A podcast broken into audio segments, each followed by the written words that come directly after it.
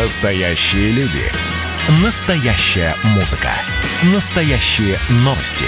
Радио «Комсомольская правда». Радио про настоящее. 97,2 FM. Культурный код. Тот, кто разгадает его, будет править миром. Ведущий проекта, режиссер, художественный руководитель театра «Модерн» Юрий Грымов. Добрый вечер. Это программа «Культурный код». Напоминаю, что это прямой эфир «Комсомольская правда». Мы выходим каждый вторник и пятницу с 17 до 18.00. Сегодня мы выбрали тему такую довольно-таки горячую. Она периодически встречается и в моих каких-то постах, которые иногда пишу, и я сейчас вижу по телевидению, в блогах, все обсуждают, а как мы со стороны, да? Или как улучшить имидж России за рубежом. Надо его улучшать, какой он есть, да? Вряд ли сегодня найдется много людей, которые скажут, что он позитивный. Да, вот есть ощущение такое, что мало кто на эту тему думает, что он позитивный. Ну, по крайней мере, спорный. Мы постараемся разобраться, что влияет на этот образ больше всего. И как его улучшить. Ну, если его надо улучшать. Вы знаете, есть у меня очень любимая фраза, она мне очень нравится. Если тебя не знают, но уже ненавидят, это и есть слава. Вот я считаю, что нас просто не знают. Да? И мой богатый уровень, богатый, так сказать, опыт, да, я не забуду, когда я первый раз получал награду в Лондоне, Мидсаммер, серебряную медаль, там, за творческие заслуги, неважно. Все были удивлены, что я не похож на русского. Потому что я был одет приличнее всех и как-то так выглядел. Они говорят, вы русский? Я говорю, да. Вот мы сегодня решили на эту тему поговорить с Максимом Витальевичем Кононенко, публицист, журналист, блогер. Максим, добрый вечер. Да, здрасте, всем привет. Вот на протяжении долгого времени мы знали, что в глазах иностранцев Россия – это водка, медведь, балалайка. Что прибавилось к этому списку сегодня? Вот как вы считаете? Новичок. Да нет, на самом деле...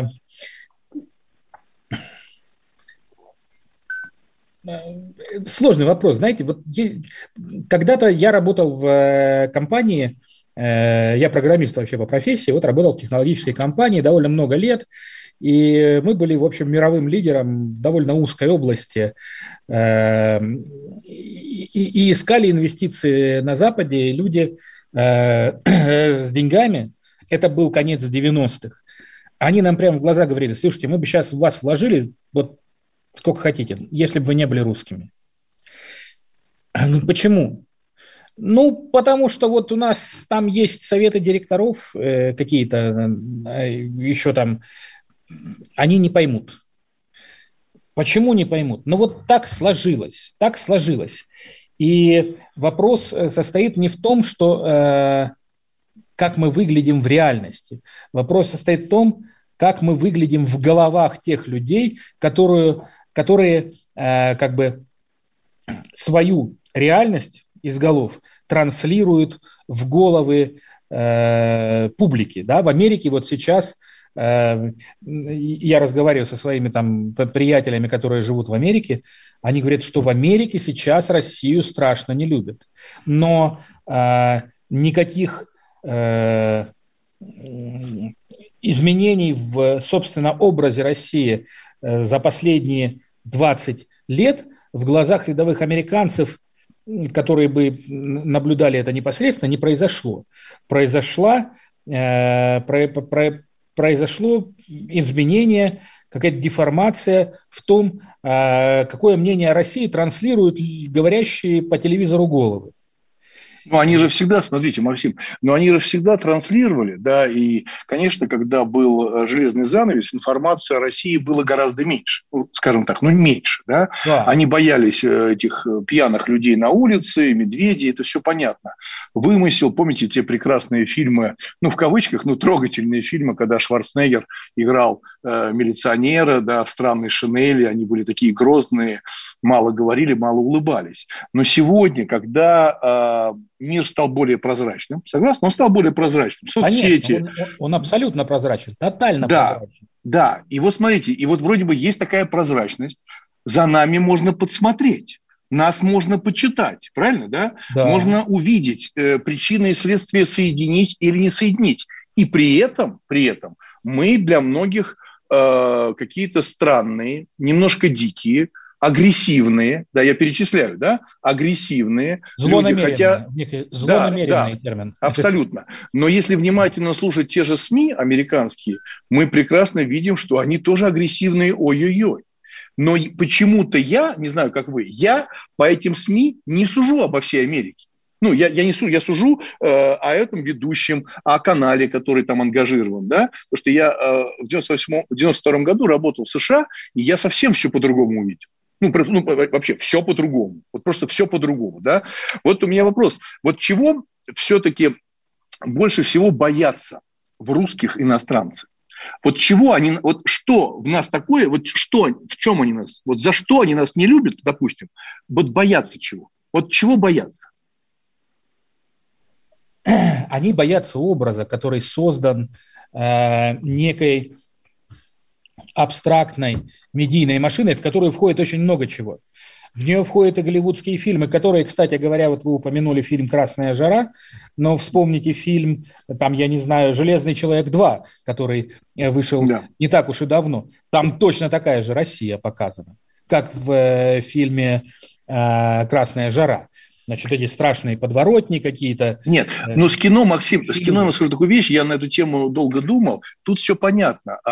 Ведь кино, согласитесь, перешло на платформу коммерции, да, мультикультурности, да, и они не хотят ничего менять, чтобы Конечно. Кино было понятно для всех. Кино – это не показатель. Масс-медиа, блоги, общение на улице, в ресторанах. Вот это я имею в виду. Не, вот. Послушайте, подавляющее большинство населения нашей страны считают, что значит, все замечательно, а американцы страшные, кровожадные, значит, уроды, которые пытаются поработить нашу страну. Там то же самое. Подавляющее большинство населения любой страны потребляют информацию не из блогов, про которые вы говорите, и не читая там какую-то качественную аналитику, они потребляют информацию из телевидения, из кино. Вот это такой образ. Они, американцы, видят Россию такой, какой она показывается в американском кино. А мы видим Америку такой, какой она показывается в американском кино. Когда на каждом доме висит американский флаг, все вот так, и все замечательно, и мы не видим за этим ни пыли, там, ни грязи, ничего. К сожалению, мы смотрим американское кино, они не смотрят русское. Это связано с языковой разницей, с языковой проблемой. Это связано еще и отчасти с политикой. Мы делали программу нашу «Культурный код», и я как раз об этом говорил. Вам будет тоже интересно узнать. Да?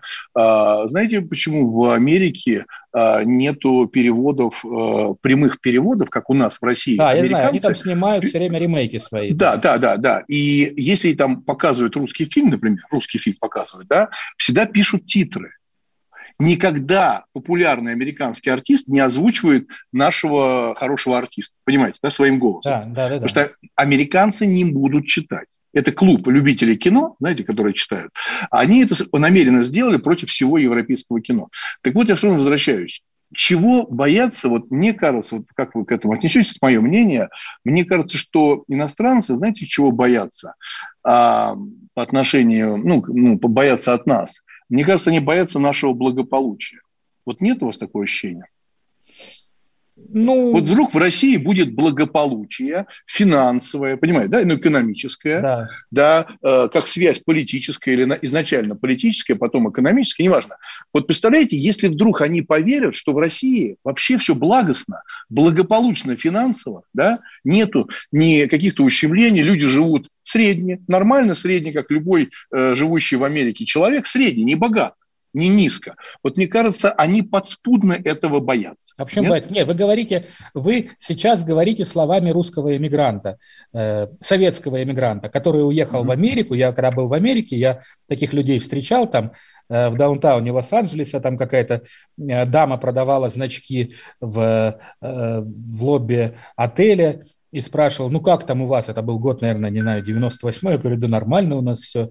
И она такая, да что у вас там может быть нормально? То есть, когда человек принял вот это тяжелейшее решение и уехал, и ему надо оправдывать постоянно правильность этого решения. Вот вы говорите сейчас словами русского эмигранта. Американцу наплевать на самом деле, что в России. Ну, наплевать ему, что в России, что в Китае, что в Индии. Индия, например, вообще, мы-то христиане там и вообще люди похожие на американцев, и больше на американцев на самом деле. Мы действительно очень похожи по быту, по какой-то там ерунде. Но вот Индия, например, абсолютно загадочная страна. Они же не задумываются над тем, что Индия, вот она плохая, потому что она непонятная. Ну, Индия более... Ну, давайте так, ну, честно, Индия более закрытая страна. Абсолютно, она, да. Она да. более закрытая страна. И Китай закрытый. И это тот же самый языковой вопрос, про который я и говорил. Вот почему мы мало знаем про Китай? Потому что Китай не выходит вот в эти социальные сети, в которых мы сидим. Да? У них все есть свое. Потому что есть культурная вот эта великая китайская стена. Они по-китайски говорят. Они, может быть, по-английски говорят, но им комфортно в своей среде. Мы тоже сидим в своем комфортном мире. Нас там, русскоязычных людей, ну, может быть, 300 миллионов человек в мире. Да. Да, я извиняюсь, Максим, мы сейчас прервемся на небольшую паузу. Это программа «Культурный код», прямой эфир «Комсомольской правды». Мы сегодня говорим, как улучшить имидж России за рубежом. Не переключайте. Значит, я самый первый вакцинировался, поэтому меня спрашивают.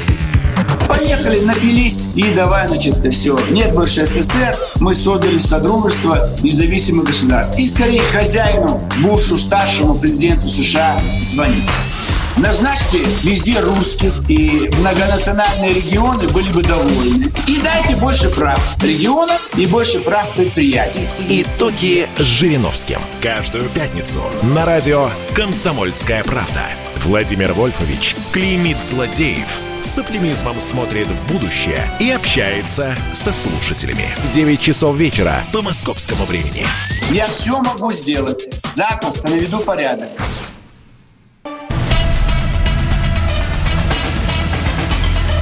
Культурный код. Тот, кто разгадает его, будет править миром. Ведущий проекта, режиссер, художественный руководитель театра «Модерн» Юрий Грымов. Добрый вечер. Мы продолжаем программу. Напоминаю, что вы нас можете слушать в прямом эфире на радио «Комсомольская правда» каждый вторник и пятницу с 17 до 18:00. Мы сегодня говорим, а каков такой имидж России за рубежом, и нам помогает порассуждать на эту тему Максим Кононенко, публицист, блогер. И вот мы в первой части говорили, что, конечно, есть какая-то агрессия в нашу сторону, но и мы тоже, наверное, тоже как бы не подарок. Да?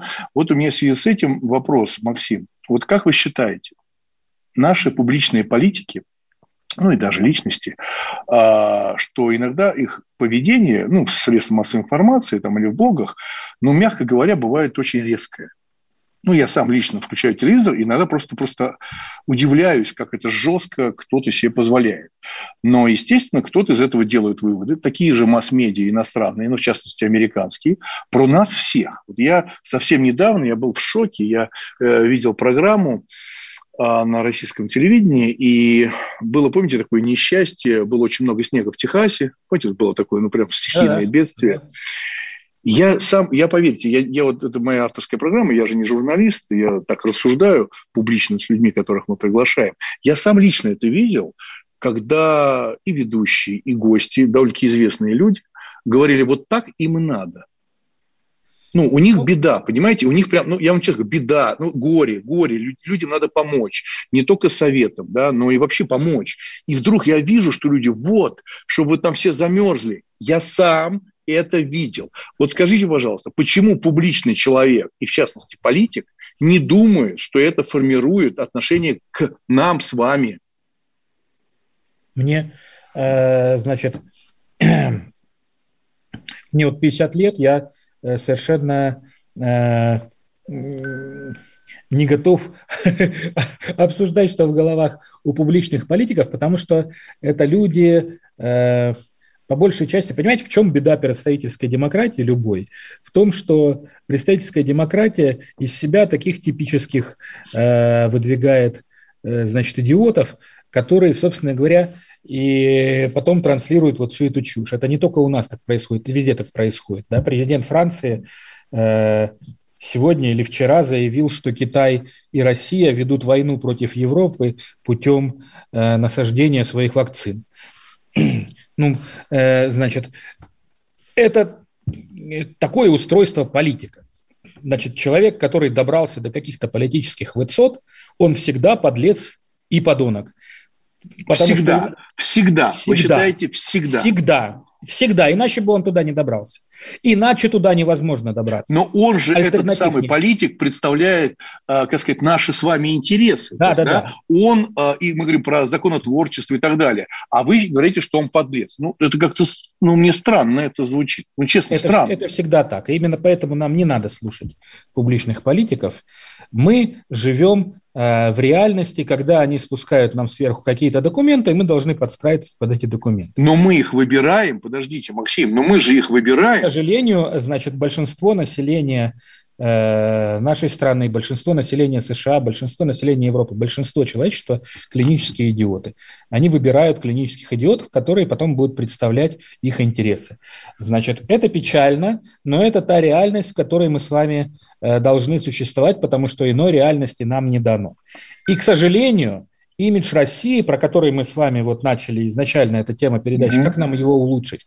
Мы не можем его улучшить, потому что это не от нас зависит, а это зависит от тех, кто этот имидж транслирует в головы своим избирателям в других странах. Меня вот подождите, ну хорошо, смотрите, подождите, ну понятно, вы там считаете, что большинство клинических идиотов в мире избирателей. Я так не считаю. Я считаю, что есть пассивные люди, да, ну, которые не хотят вообще ни голосовать, ни думать. И к ним отношусь и себя иногда, потому что я не могу разобраться в этих списках, и кто эти люди с портретами в избирательном участке. Это другой разговор.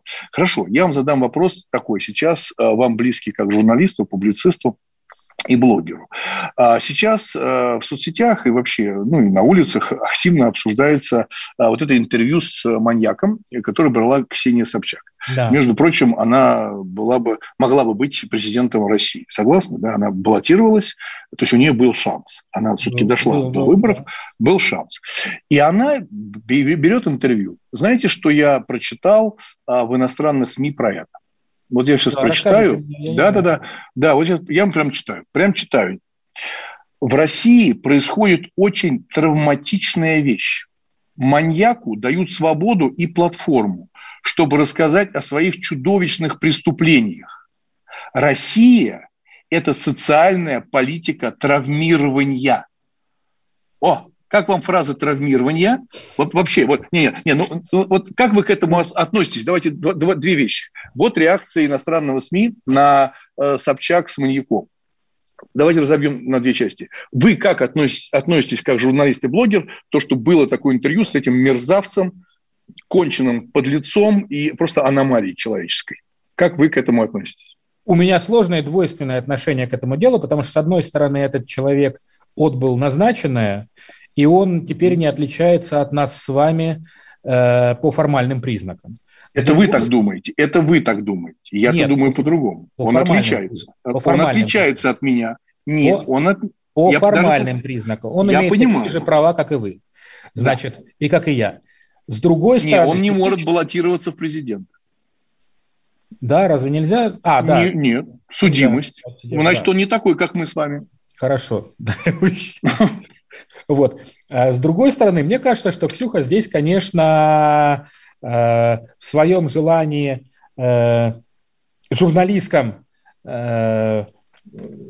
сделать... Понимаете, можно было по-разному. Ну, что это хайп на себя любимую. Да? Здесь дело не в этом, понимаете? Про Мохова делали материалы и до этого. Саша Сулин про него книгу написала. Вот. И с ним делали интервью до этого. Но они не были такие, как его сделала Ксюха. Она с ним разговаривала действительно как с человеком, а не как с дедушкой. С дедушкой.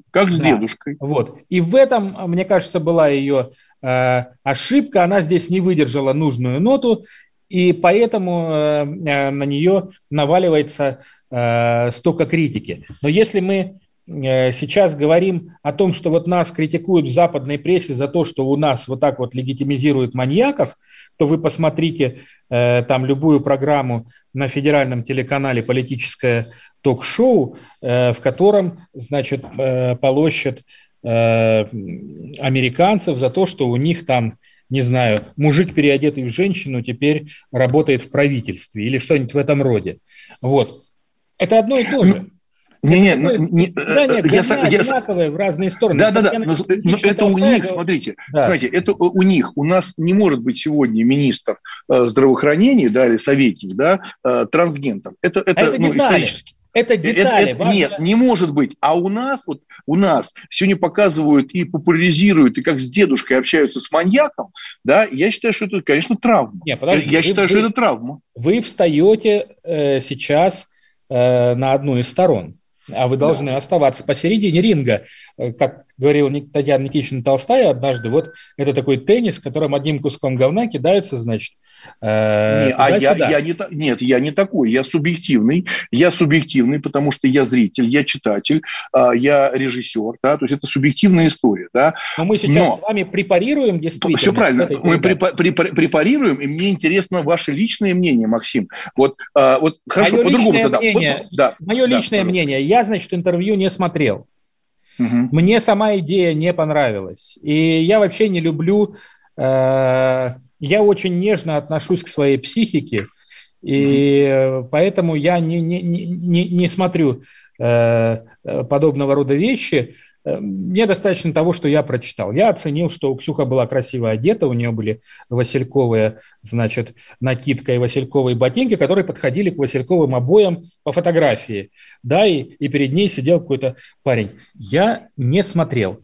Результат достигла. Ксения достигла результат. Для нее важного, наверное, результата, да, что все про нее говорят. Это для нее всегда важно. Тогда сейчас я сделаю пожестче вопрос. Скажите, пожалуйста, совсем мало остается времени, да, уже полчаса прошло. Вопрос такой. Вот вы обращали внимание, что у нас масс-медиа в масках, вот там шашечки на лице делают или спиной снимают, да, очень часто людей из органов, а преступников показывают прям вот лицом. Как вам? У нас же вроде принимались там какие-то постановления по поводу, что нельзя называть национальность преступника там или еще что-то. Нет, я сейчас не уходите. Вот преступник, лицо открыто, а люди из органов бывают в масках. Мы должны пройти колоссальный путь в создании... всякого рода формальных правил по поводу того, что надо делать, что не надо делать. Да, мы находимся в самом начале. Западная цивилизация прошла в этом смысле колоссальный путь. Я однажды читал гайды BBC внутренние. Там написано, что нельзя называть повстанцев повстанцами, потому что это... нельзя называть террористов террористами, а надо называть повстанцами, потому что это может представлять опасность для журналистов. И это все создается годами. И у нас то же самое. Мы только в начале пути. Если вы думаете... Да, я извиняюсь, так незаметно пролетели полчаса. Видите, что Максим Кононенко, публицист, блогер, журналист, сказал, что мы только в начале пути. Большое спасибо, Максим. Продолжаем двигаться. Вот, не переключайтесь, мы идем дальше. У нас новые гости. Программа «Культурный код». Мы сегодня говорим о имидже России за рубежом. Это хроники Цыпкина на радио «Комсомольская правда». Имеет ли право звезда напиться, принимать наркотики и вообще вести образ жизни, который не может послужить примером подрастающему поколению? Что делать в принципе с алкоголизмом? Перебрал в барик. Со всеми бывает. Приехала полиция. Забраться на постамент, тереть каменный член и думать, что произойдет с тобой чудо. Звонит бабушка. Она говорит, не имею никаких претензий к тому, что ты используешь мат. Можно не позорить меня на всю страну? И тя в своем посте написать грамотно с мягким знаком. Известный писатель Александр Цыпкин ведет дневник специально для радио «Комсомольская правда». Без купюр и цензуры. Хроники Цыпкина. Слушайте по пятницам в 10 вечера по Москве. Я, правда, к сожалению, сразу сяду. Культурный код. Тот, кто разгадает его, будет править миром. Ведущий проекта, режиссер, художественный руководитель театра «Модерн» Юрий Грымов. Добрый вечер. Мы продолжаем программу «Культурный код». Напоминаю, что это прямой эфир «Комсомольской правды», и вы нас можете слушать каждый вторник и пятницу с 17 до 18.00. Сегодня мы говорим, а каков имидж России за рубежом? Вот у нас был первый гость публицист Максим Кононенко. Вы знаете, я решил позвонить замечательному человеку, большому профессионалу, влюбленному в искусство, и человеку, который часто ездит за границу. Да? Это Дмитрияк Геннадий Александрович, да, народный артист Российской Федерации, художественный руководитель и главный дирижер Государственного академического хоровой капеллы России имени Юрлова и Государственного академического русского хора имени Свешникова. Человек, которого я знаю не понаслышке, с которым мы выпускаем, сейчас идет спектакль в театре Модерн «Война и мир», и его прекрасные, абсолютно прекрасный коллектив работает с нами. Но я обращаюсь к Геннадию с тем, а вот как на гастролях, вот что происходит на гастролях. Добрый вечер, Геннадий.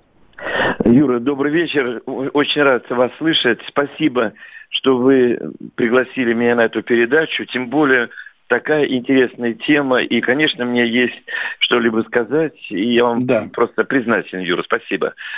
Что я могу сказать? Скажите... Да, пожалуйста. Вы знаете, что вот на протяжении большого количества лет, безусловно, я часто бываю за рубежом на гастролях с капеллой России Юрлова и, надеюсь, в будущем с Госхором мы будем. И как мои коллеги, музыканты, такие как Юрий Башмет, я сейчас уже просто не могу назвать всех, которых я мог бы перечислить. Вы знаете, авторитет русской музыкальной культуры, русских композиторов, русских исполнителей, советских исполнителей, русских, необыкновенно высок. Вы знаете, все, что пытаются испортить отношения с нашими народами, международными, это, конечно, только политики. И поэтому я не помню ни одного концерта за рубежом, который прошел бы как-то так, чтобы публика нас не приняла восторженно. Именно восторженно. А скажите, Геннадий, а у меня такой вопрос. А вот скажите, вот вы, понятно, присутствуете, работаете, дирижируете со всем этим коллективом, видите полные залы, успех. Скажите, но вопрос к вам уже, наверное, как вот человеку. Но почему тогда нас считают такими агрессивными, и при этом наша культура, да, мы можем перечислять сейчас часами фамилии, которые известны на Западе, воспринимаются как великие достижения культуры мировой? И при этом нас считают агрессивными, злыми и так далее. Вот почему это происходит, как вы считаете? Юра, мне кажется, то есть меня это настолько так же, как и вас, возмущает. Вот это вот и оскорбляет мою страну, мою культуру, мой народ. Я не могу просто слушать без возмущения то, что происходит вот это вот на Западе по поводу... Это же самая настоящая пропаганда политиков. Это опять тот, и как сейчас принято говорить, элиты, которые объединились на почве ненависти к нашему великому государству, понимаете, к нашей великой стране, истории и культуры. А вот народ, которым мы, бывая за рубежом, выступая, отдыхая, к нам приезжают, мы общаемся с ними как с самыми близкими, родными друзьями. Нас очень много объединяет. Отношение к жизни, к своим проблемам, которые у каждого существуют в своей стране. И, конечно же, любовь, еще раз хочу повторить, ко всему русскому, ко всей культуре, которую я ощущаю, когда мы бываем на гастролях. Вот совсем недавно, до пандемии, мы были во Франции, на прекрасной капелле России Юрлова, на фестивале в Сан-Мишеле. Это очень престижный, яркий. Было 6 концертов. Ни на одном концерте не было ни одного пустого зала. Восторженный прием публики, аплодисменты. После этого к нам подходят, обнимают нас, говорят слова признательности. То есть, понимаете, мы должны с вами понять, что эта политика, и она ничего не может сделать с народом, ни со своим народом, ни с нашим. Потому что вот это... Та любовь западно обыкновенных людей к российской культуре, к России, к народу, она высока, и никто ее не может отвратить от этой любви. Да, спасибо огромное, спасибо, что вышли с нами на связь. У нас в гостях был Геннадий... У нас на связи был Геннадий Дмитрияк. Большое спасибо, что вышли на связь. Спасибо. Вот видите, какие слова говорит Геннадий, что люди, да, люди, политики, видите, мы поделились, да, то есть политики, у них своя работа. Он сказал такую важную одну фразу, очень интересную, что он сказал, что элита, но мне казалось, что когда мы говорим про элиту, они не могут себе позволять, если они себя считают элитой, безапелляционно кого-то обижать. У нас сегодня тоже в гостях Сергей Пичуричкин, путешественник, писатель, журналист, то есть ключевое слово путешественник. Почему мы его набрали? Сергей, добрый вечер. Добрый вечер. Добрый вечер, Юрий. Сергей Пичуричкин, я вас поправлю. Да, спасибо, извините, пожалуйста. Да. У меня такой вопрос. Вы были во многих уголках земного шара. Россию и русских по-разному воспринимают Европа, Азия, Америка. Вот три. Или все-таки там есть нечто общее? Это русские, вот такой. Или каждая вот часть, там, Европы, Азии, Америки по-разному? Вот как вы считаете? Знаете, все зависит от того места. Тут не от континента зависит, тут зависит от, скажем так, общей информативности того человека, с кем я встречаюсь. Да? Если он грамотный, если он интернет, скажем так, владеет, да? Если он телевизор смотрит, это одно. Нет деления по странам, скорее больше по интеллектуальному какому-то, вот, скажем так, образованию. То есть у кого-то интерес, чистый интерес, да, русский, какой он, надо его посмотреть, да, а у кого-то, простите, есть 2 десятка вопросов, они вот сидят из интернета, получают информацию из средств массовой информации, и они тут же начинают их на тебя транслировать, как, возможно, у единственного человека, у которого можно спросить. Вот тут нету такой градации. Есть и в Америке такие люди, и в Африке. Да, но вы говорите, спросить миллион вопросов, а вы можете сейчас вспомнить, ну так резюмировать, да, миллион вопросов в 2 вопроса или в 1, вот что в основном спрашивают, понимая, что вы русские, и они хотят узнать что-то о нас. Вот что они самые спрашивают? Я вам скажу, у меня есть такой топ 2 вопросов. Это первое сразу «Россия равно Путин», и второе «Не голодаете ли вы там?». Вот пока самые популярные вопросы во всех странах. Вот я, знаете, в первой части, когда у нас был Максим Кононенко, публицист, я сказал, что у меня полное ощущение, что подспудно, знаете, как бы где-то вдалеке, в западных странах очень боятся нашего благополучия.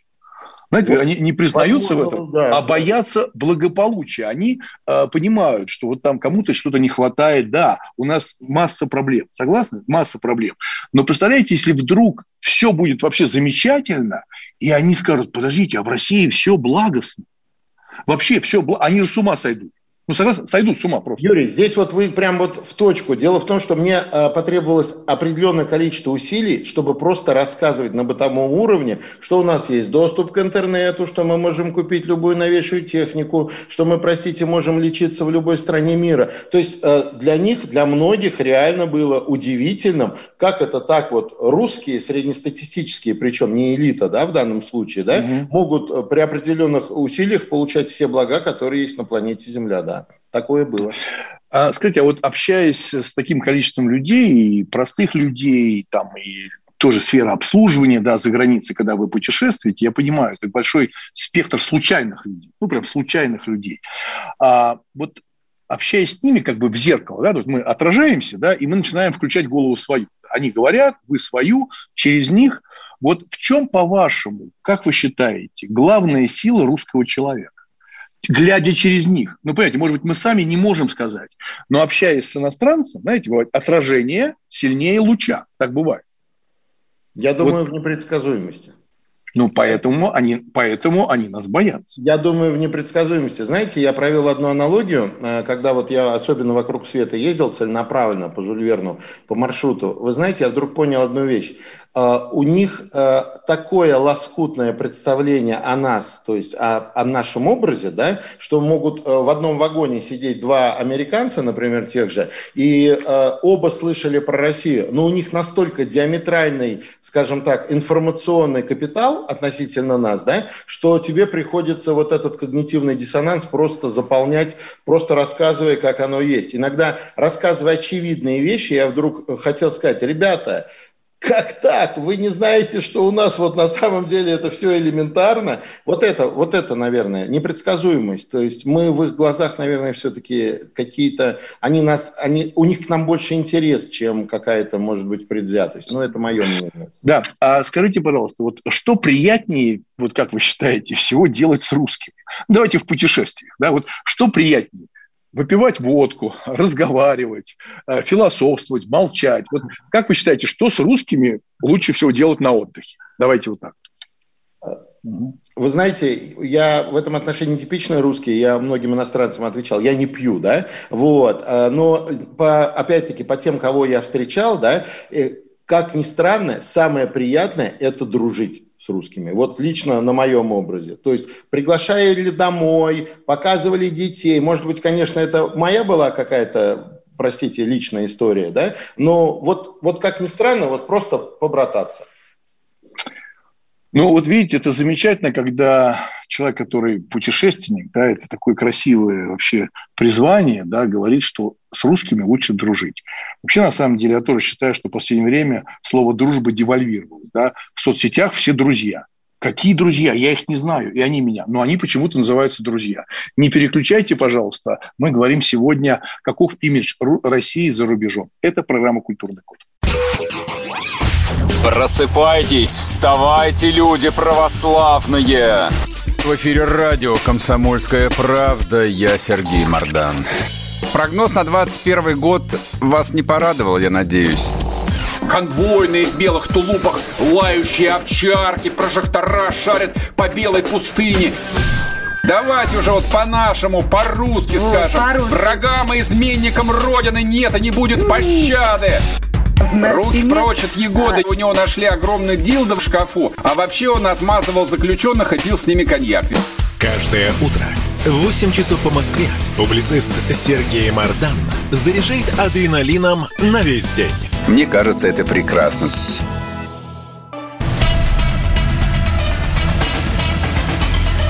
Культурный код. Тот, кто разгадает его, будет править миром. Ведущий проекта, режиссер, художественный руководитель театра «Модерн» Юрий Грымов. Добрый вечер. Продолжаем нашу программу. Не забывайте, что нас можно слушать каждый вторник и пятницу с 17 до 18.00. Мы сегодня говорим о какой этот самый имидж России за рубежом, да, и как мы можем на него влиять. У нас сейчас в гостях в финальной части Сергей Пичуричкин, путешественник, писатель, журналист. Вот, знаете, у меня такой вопрос. Ведь турист, то есть мы с вами, я часто путешествую, я считаю, что от меня очень многое зависит. Ну, как через меня могут относиться к русским. Да? А политики, мы уже поняли, что это отдельная какая-то история. Да, это какие-то другие люди, которые не думают о том, как на них посмотрят в публичной сфере со стороны. Хотя, мне кажется, это странно. Замечаний сегодняшних наших гостей, потому что он называется публичный политик. Да? Как у врача, помните, клятва Гиппократа, не навреди. Вот, мне кажется, политика – это прежде всего не навреди. Ну, мне так кажется. Но сегодня получается, что все очень активно ругаются, и тем более в нашу сторону летят такие вещи, которые просто публично... Нормально человек не должен говорить, а политики говорят. У меня вопрос такой, Сергей, к вам как к путешественнику. Какое первое правило туриста? Вот как вы бы сказали, вот было бы как клятва Гиппократа, вот какое правило первого туриста? Ну, лично для меня правило туриста, да. Оно прописано с чужим уставом, со своим уставом в чужой монастырь не заходи. То есть первое правило – это, простите, банальная вежливость и уважение к тем пунктам, которые находятся в данной территории. То есть вот, ну, может быть, это банально, но для меня это верно. Не, ну, мне кажется, это не банально, потому что я очень люблю вот выражение, что любой поступок, совершенный публично, это педагогика. Вот. Понимаете? Вот это самое важное, и можно все что угодно говорить, рассуждать, а потом делать такое, что страшно смотреть в глаза не только официанту в этом ресторане, да, в котором он был турист, а он же потом делает выводы не о вас конкретно, а просто про всех абсолютно русских. Юрий, я вас сейчас немножко перебью, да. Прямо вот в контексте того, пожалуйста. Что вы сказали. Да. Знаете, опять, может быть, это моя тема, но вот у меня во время любого путешествия не уходит мысль, что я все-таки представляю некую группу людей, в данном случае россиян, да? То есть, возможно, я беру на себя лишнее, но вы совершенно правильно сказали, и тут я вот прямо перед вами снимаю шляпу. что я сейчас смотрю, что меня позиционировали не как там, что не рожа, то Сережа, да, грубо говоря, а что то, как я поведу себя, то, что я расскажу, во многом, пусть в том узком контингенте для 10 человек, для 30 человек, перед кем я выступаю или с кем я общаюсь, да, оставит пусть небольшой, но как бы образ нас. Вот, да, тут я с вами согласен полностью. А вот такой вопрос, мне просто очень интересно, потому что диапазон ваших путешествий наверняка больше, чем мой. А есть ли в мире, ну, в мире, страна-близнец, как наша, но которая как бы вот похожа, ну, по социуму, да, по уровню развития, по настроению, по темпераменту? Понятно, что нету одинаковых. Да? Я как культуролог, я это понимаю. Нету, понимаете, мы все. Но есть кто-то прям близко-близко к нам. Вот как бы вот глаза прикрыл, да, плохо слышишь, допустим, но язык, думаешь, вот, это наш. Нет, вот, вы имеете в виду именно по лингвистическим или по темпераменту? И по темпераменту, вот, по темпераменту. Вы думаете, о, это как мы, это вот что-то общее. Кто это, какая это страна? Сейчас меня закидают. Америка. Ну, Америка же, она очень, ну, как сказать, она же очень такая... А я сейчас поясню. Разная. Дело в том, что вот когда я там Америку представлял по телевизору, ну, там, как по телевизору, это была одна Америка, да, когда я в итоге начал углубляться в регионы, общаться, да, как ни странно, а я вдруг понял, что по количеству темпераментов, интеллектуальных каких-то вещей, да, по количеству, может быть, полярностей от людей, которые, там, не знаю, полностью живут на пособии, до каких-то отвязных бизнесменов, да, мы вот здесь вот два зеркала. Вот в этом отношении, да, то есть Америка для меня, скажем так, сосредоточие такого же набора ингредиентов, как и мы. Другое дело, да, что у них свое блюдо, у нас свое блюдо. Ну вот с точки зрения, если сравнивать два салата, да, вы прекрасно разбираетесь и в винах, и в салатах, я даже давний почитатель. Вот. Вот с точки зрения ингредиентов Америка, да, другое дело, что их блюдо, оно от нашего, может быть, отличается, но в других странах мне постоянно чего-то не хватало из человеческих ингредиентов. Да? Где-то, например, не хватало, может быть, простите, даже образованности, где-то не хватало культуры, где-то не хватало, может быть, какой-то сдержанности. Да? Вот в Америке это все присутствует. В Америке, еще раз говорю, как в группе людей в совокупности. Скажите, а вот у меня такой вопрос, в связи, ну, так, продолжая всю эту историю.